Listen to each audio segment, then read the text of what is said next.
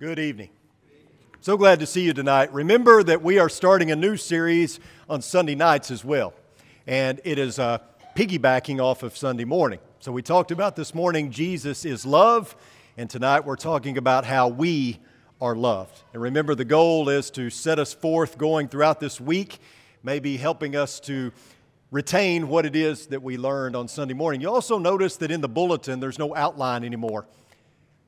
I'm sorry about that, but uh, there's just no room in the bulletin anymore, uh, especially with putting the order of service on both sides there. But if you would, bring a notebook, take some notes. I- I'd love to see folks taking notes. If you think that you need help retaining, you know, uh, you don't have the bulletin necessarily to write on anymore, bring a notebook. I think that would help. Um, we're talking about how we as people are loved. And you know, the other night I was uh, flipping through the channels and I landed on this uh, gentleman who is an atheist.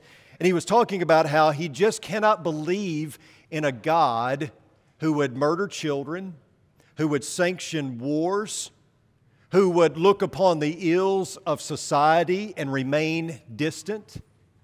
And as I listened to him speak, and as I listened to him talk about he couldn't believe in a God that does all these things, I thought to myself, yeah, I don't believe in that God either. And if that's the God that you're trying to put your faith and trust in, I don't blame you. But so often, our image of God is formed from myths, fantasy, maybe from the father that we had growing up. How do you describe the ocean or the beach to someone who has never been able to see? How do you describe Beethoven's Fifth to somebody who could never hear? How do you describe the love of an infinite and perfect and holy God to finite beings? Here's the deal. God is not just loving. God is love. First John four, seven and eight, we looked at it this morning. Beloved, let us love one another, for love is from God, and whoever loves has been born of God and knows God. Anyone who does not love does not know God, because God is love. But what does that mean? We say it all the time, God is love. What are we saying when we say that God is love? Well, what we're saying is that the love of God permeates everything about God. Now, we have to understand that the love of God is not just some piece to an overall composition, because God is not a composition. Everything that God is, He is infinitely and perfectly. He is boundless. So when we say that God is love, we're not just saying that God is loving.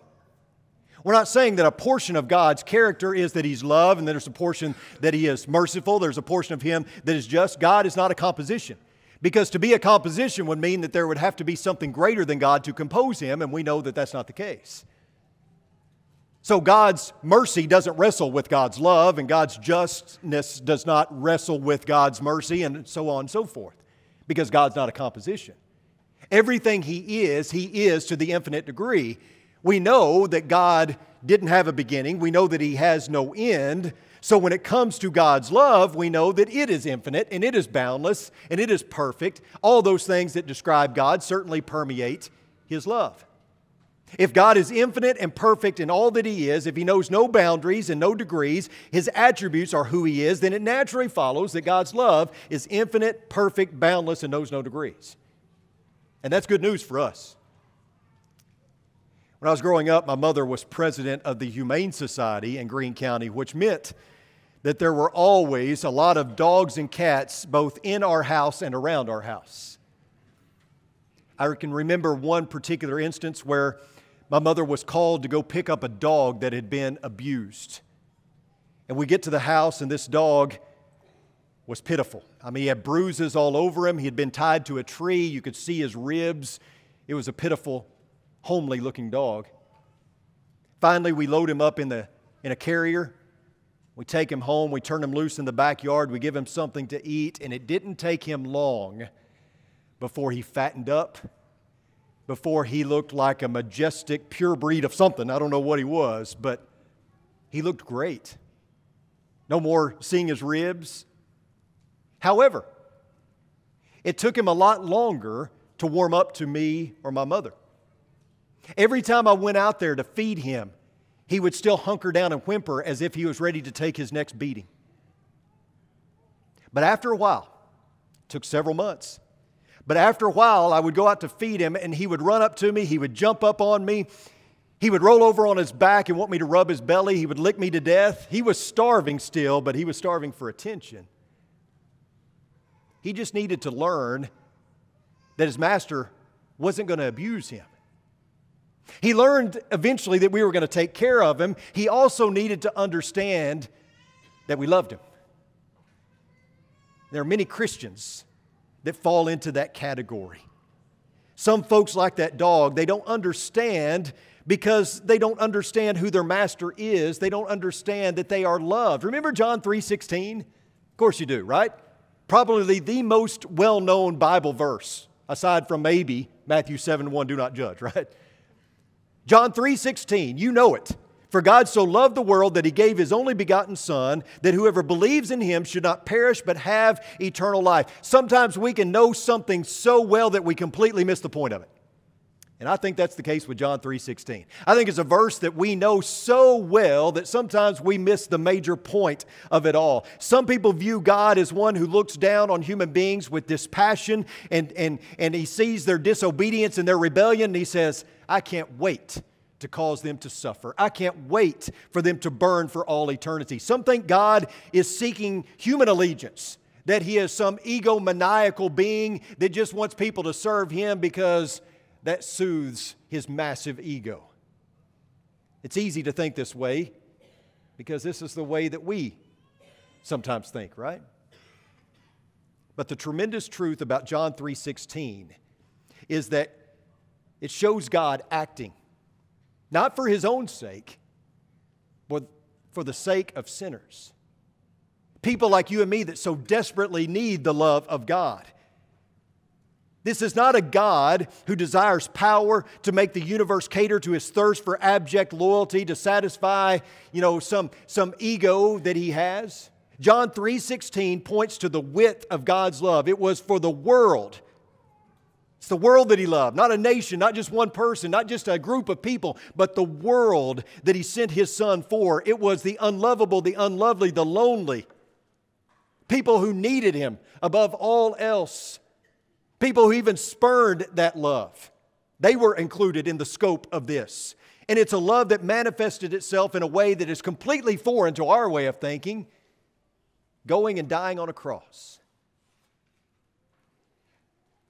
Have you ever looked at a couple and thought to yourself, what in the world is she doing with him? You can admit it. I mean, we're all friends here, right? Have you ever thought that? You ever look at a couple and you think, what is she seeing him? And we usually, we usually say it with that inflection, right? What in the world does she see in him? Most of us guys have outkicked our coverage. Don't ask my wife what she sees in me. She may tell you, but we do that, right? We we sometimes we look and we, maybe it's a family member and we say, yeah, I don't know what she's doing with him. And maybe we think that about God and we think, what in the world does He see in me? Why would He ever want a relationship with me? Why would He ever want to attach Himself to me? But consider Hebrews four thirteen. And no creature is hidden from His sight, but all are naked and exposed to the eyes of Him to whom we must give account. Pretty scary, huh? Naked, open before God. That's how we appear before Him. And it doesn't get any better when you look at the original language. In the original Greek, it's the word gumnos, and it means exactly what you think it means. Bare, unclad, exposed. That's how we appear before God. The Hebrew also states that we are laid bare or laid open before God. The Greek term employed here is very interesting. It's a long Greek word, tetrachalismena, which is derived from the word trachalizo, meaning to seize or twist the neck. The word refers to bending back the neck. It carries with it the connotation of a wrestler seizing his opponent by the neck or throat in such a way that renders him helpless.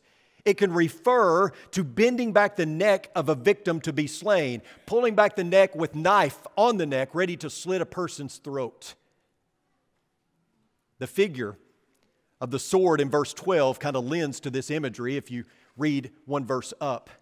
But the literal sense of the word seems to be with head thrown back and throat exposed. You think about that. That's how we appear before God. The vision of one's head thrown back, throat exposed, vividly depicts the posture of complete and total surrender, right? You are not in a position to do any compromising or negotiating at that point. We are in a non-negotiable position before God. And if that weren't scary enough, consider Acts one, twenty-four and twenty-five. The setting here is the choosing of the replacement for Judas, and you have a choice between Barsabbas or Justus and Matthias. And after casting lots, the lot falls to Matthias, and it says, and they prayed and said, you, Lord, who know the hearts of all, show which one of these two you have chosen to take the place in this ministry and apostleship from which Judas turned aside to go to his own place. I want you to notice that phrase, who knows the hearts. The Greek term employed there is kardionostes. Cardia, meaning heart, and nostes, or genosko here, to know. It means the heart knower, the knower of hearts. Not only are we laid bare before God, neck thrown back, totally exposed before Him, He also knows our hearts. He knows every single thing that resides in our hearts because He's the heart knower. And when you know someone's heart, you know every single thing about that person. No one knows you better than God. You may have a best friend that knows you very well.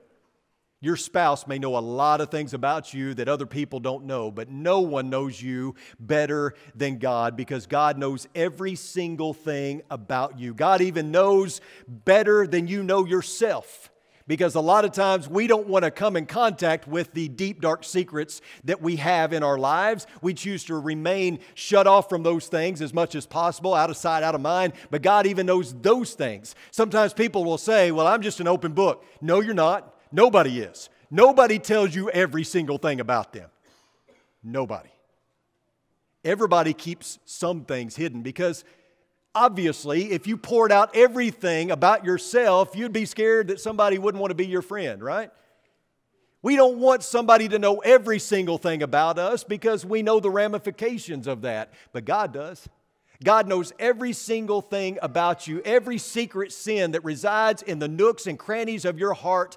God knows it. He sees it because you are laid completely bare before Him.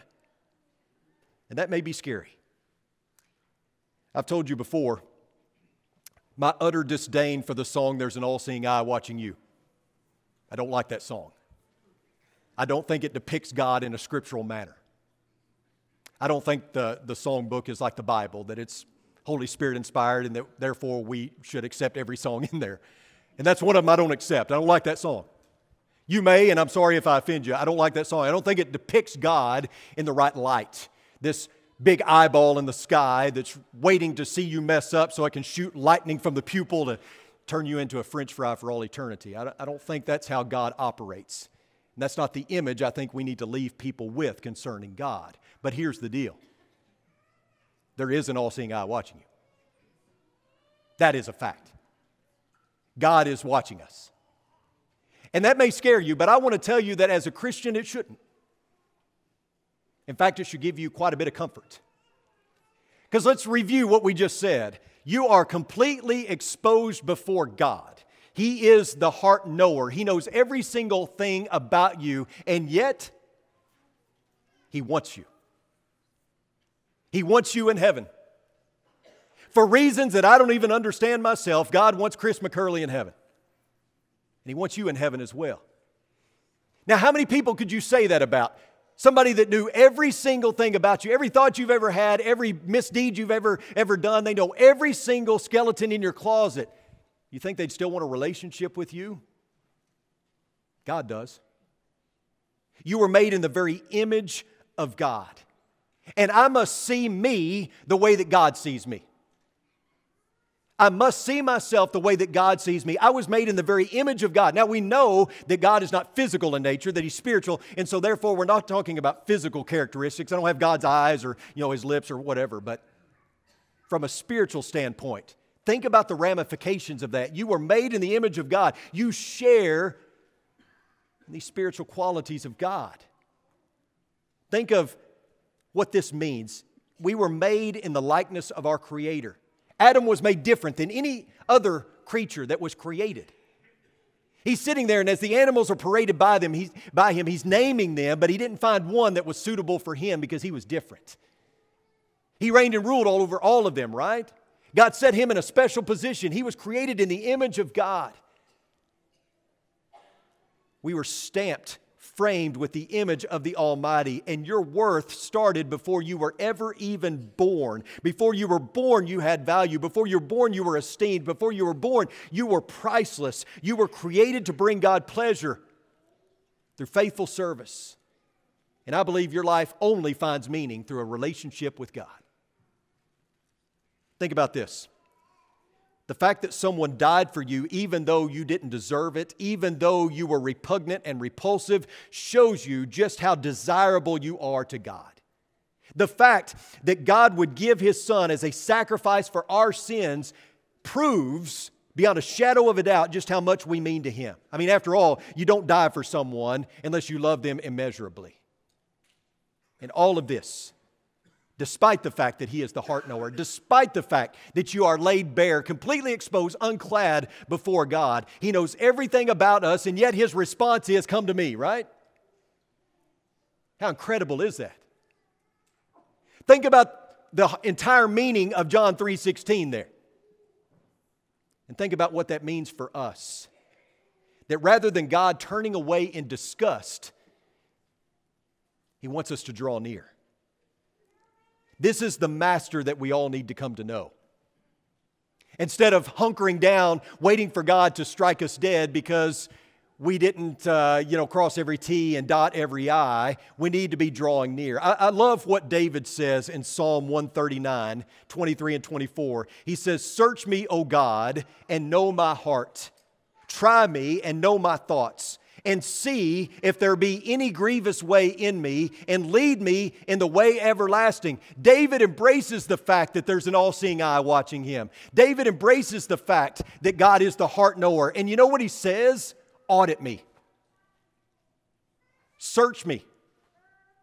Imagine doing that. Imagine calling up the I R S and saying, yeah, uh, do you guys have time to audit me? I mean, I just want to make sure I'm giving you all the money that I need to be giving you. You would never do that. Mainly because you'd be afraid that they'd find some money that you hadn't given them, right? But David says that. David says, audit me. Look me up and down. Search me through and through and tell me where I am failing, because I want to, more than anything else, please you. And therefore, search me, try me, make certain that I am clean, because I want to be as close to you as possible. Look with me at John chapter nineteen. Verse thirty, it reads like this. You may not even have to turn there. You probably know these words. When Jesus had received the sour wine, he said, "It is finished." And he bowed his head and gave up his spirit. What is it? What was finished? What is the it there? Well, if I'm not mistaken, the it is the complete and adequate sacrifice. A sacrifice that would satisfy the justice of a holy God. A sacrifice that was perfect and once for all time. It was done, which is why Jesus could say in his dying breath, "It is finished." But you know, we don't always act like it's finished, do we?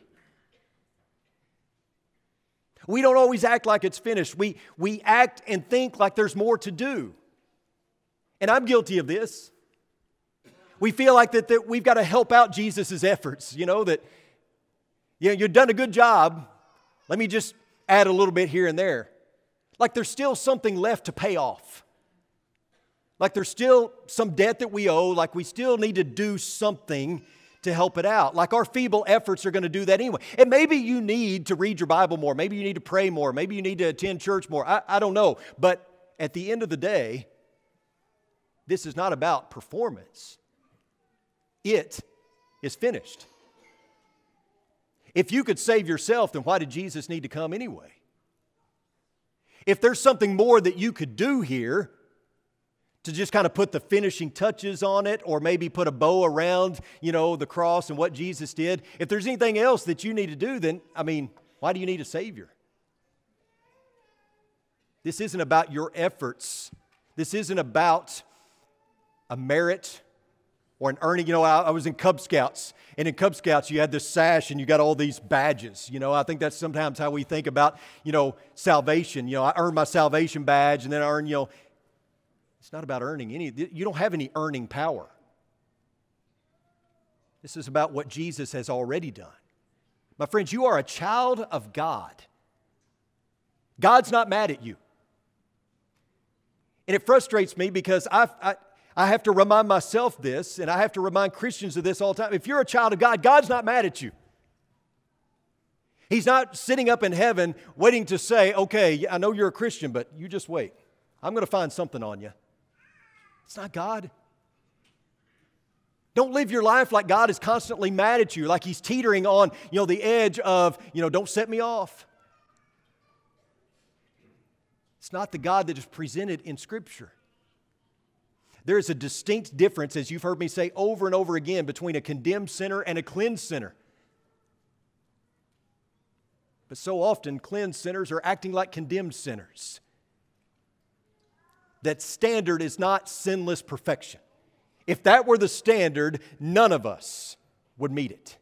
Consider the lengths that God has gone to in order to bring you closer to Him. He knows everything about you. You are completely exposed and laid bare before Him. Quit living your life like a cowering puppy, waiting for God to abuse you because you didn't act right, and start living in the full joy and the blessing of knowing that you're a child of God, that you serve a master who loves you and wants to be close to you. When you look at the cross, notice that it goes up, and notice that that represents the relationship with God and Jesus, but also notice that there's a beam that goes across, and that re- represents our, our relationship with those around us, right? So it goes up, and it, and it goes far and wide. So we love God, and we reciprocate that love by, by showing it to others. I mean, Jesus even said, you, uh, if you love me, you'll keep my commandments, but He also talked about in John chapter fifteen how the love that He has for us is the love that we should show to other people. We said it this morning, Mark twelve, thirty and thirty-one, and you shall love the Lord your God with all your heart, and with all your soul, and with all your mind, and with all your strength. The second is this, you shall love your neighbor as yourself. There's no other commandment greater than these. Notice the order. What comes first? An all-consuming love for God, which trickles down to a love for our fellow man. You cannot love your neighbor as yourself until you first love God with all your heart, soul, mind, and strength.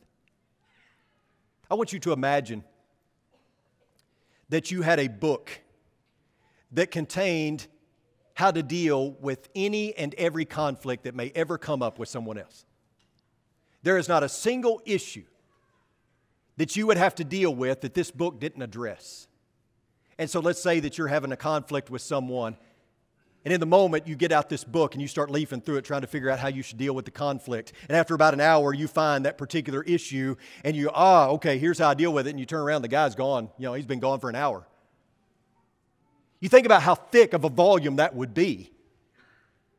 But you don't need that. What you need is to see people differently. What you need is to see people the way God sees them. I mean, it's very simple. Jesus said, treat others the way you want to be treated, right? The golden rule. So you put yourself in that position and you say, how would I want to be treated in this particular situation? And you act on it. You don't need large, a large volume, a, a big book. We just need to see people differently. We need to see them as God sees them from a spiritual perspective, the way that God sees us. Remember the movie Karate Kid, the original one, not the remake? The original Karate Kid, great movie. But in that movie, Daniel, the main character, decides that he wants to get back at some bullies, and so he wants to take up karate and uh, enter an upcoming karate tournament, and he's going to get his vengeance. And so he talks to Mister Miyagi because he knows he knows karate, and he wants him to teach him. And his, his teaching method was very unorthodox. You remember that? Wax on, wax off, paint the fence, sand the floor. Mister Miyagi gives Daniel all these menial tasks like washing and waxing all of his cars, and there were lots of them.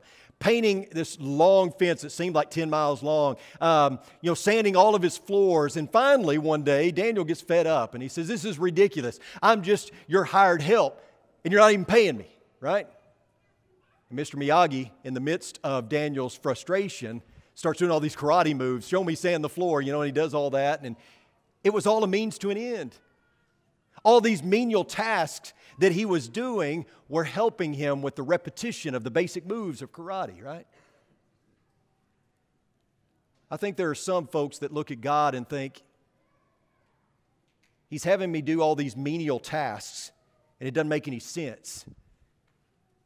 And He just wants me as His hireling, and that's it. But you understand that God is training you for something bigger. That this is preparation for eternity. That what God is doing is all motivated by love. And that whatever we may have to do or deal with in this life is all preparation for something bigger and better. He's priming us for victory, right? Thank you for being here today. I'm so encouraged by you, and I thank you so much for your your encouragement this morning. You're all so sweet to me. You know, I was talking to a preacher friend of mine when I was home uh, for the holidays, and, you know, it seems like every preacher friend I have talks about some of the frustrations with ministry and some of the struggles, and I just sit there and I go, man, I don't have that. I got the perfect place. You guys are so good to me. Thank you so much for for being patient this morning with the two services and just the encouragement that you you constantly give. If we can encourage you tonight, if you need the prayers of this church family, we say it every week. If you want to study the Bible with someone, I mean, we can baptize you. That's not a, a problem, but I think too often what we do is we get somebody wet. We don't really talk about what it means to be a disciple. We'd love to talk about that with you. If you've been discussing that, if you've been studying that and you're ready to get baptized, fantastic. Let's do that. Let's begin a daily walk with God. But don't leave here tonight without being right with God. And our challenge for the week, go out and live like you're loved, because you are, and show others the love of God. Come as we stand and as we sing.